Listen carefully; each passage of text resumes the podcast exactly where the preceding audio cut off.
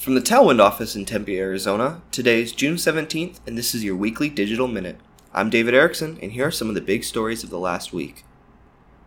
Facebook launched a new app on Tuesday titled Study with Facebook that is dedicated to encouraging market research with hopes that it will collect data to help marketers build better products.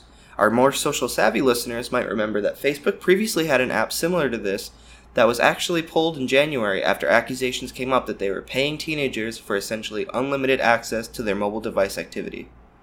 This new app will work in a similar compensation driven way, but now requires that users be above the age of 18, live within either the United States or India, and will be considerably less invasive than the last rendition. This time around, the app is only aiming to pull which apps a user has installed on their phone, how much time they're spending on each app, the activity and features of the apps that they use in their country, device, and their network information. Facebook's poor management of user data has actually been an issue for marketers over the last year that has changed operations within the Facebook Business Manager and driven some advertisers away from the platform in pursuit of safer, private platforms to share their messaging. If this app is to function as Facebook says, however, this will provide marketers a new methodology to collect and develop insights based on user reviews directly where they promote their products.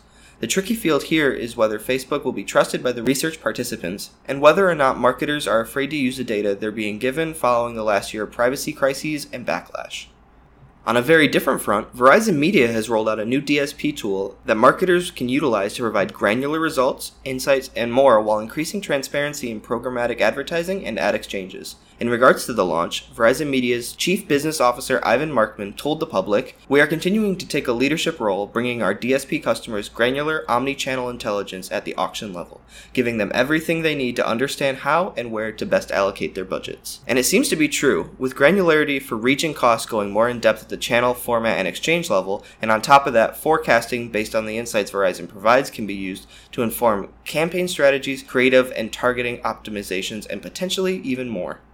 Omnicom Media Group Executive Vice President of Global Partnerships, Steve Katelman, provided support for Verizon's tool and added that this level of DSP supply path flexibility should be the expectation moving forward. It looks as though Verizon is really going all in on their push to be data experts, and for the marketing community, it might be time to utilize the platform more frequently.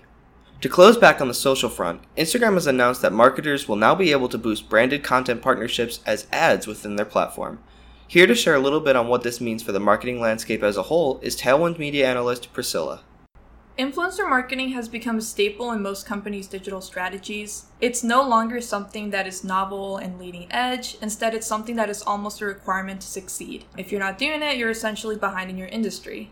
So, with that in mind, it's not surprising that a lot of advertising platforms are doing their best to try to cater to influencer marketing and are making it a lot easier for advertisers to adopt it. That is exactly what Instagram is trying to do by adding the ability to promote influencers' organic branded content posts as ads.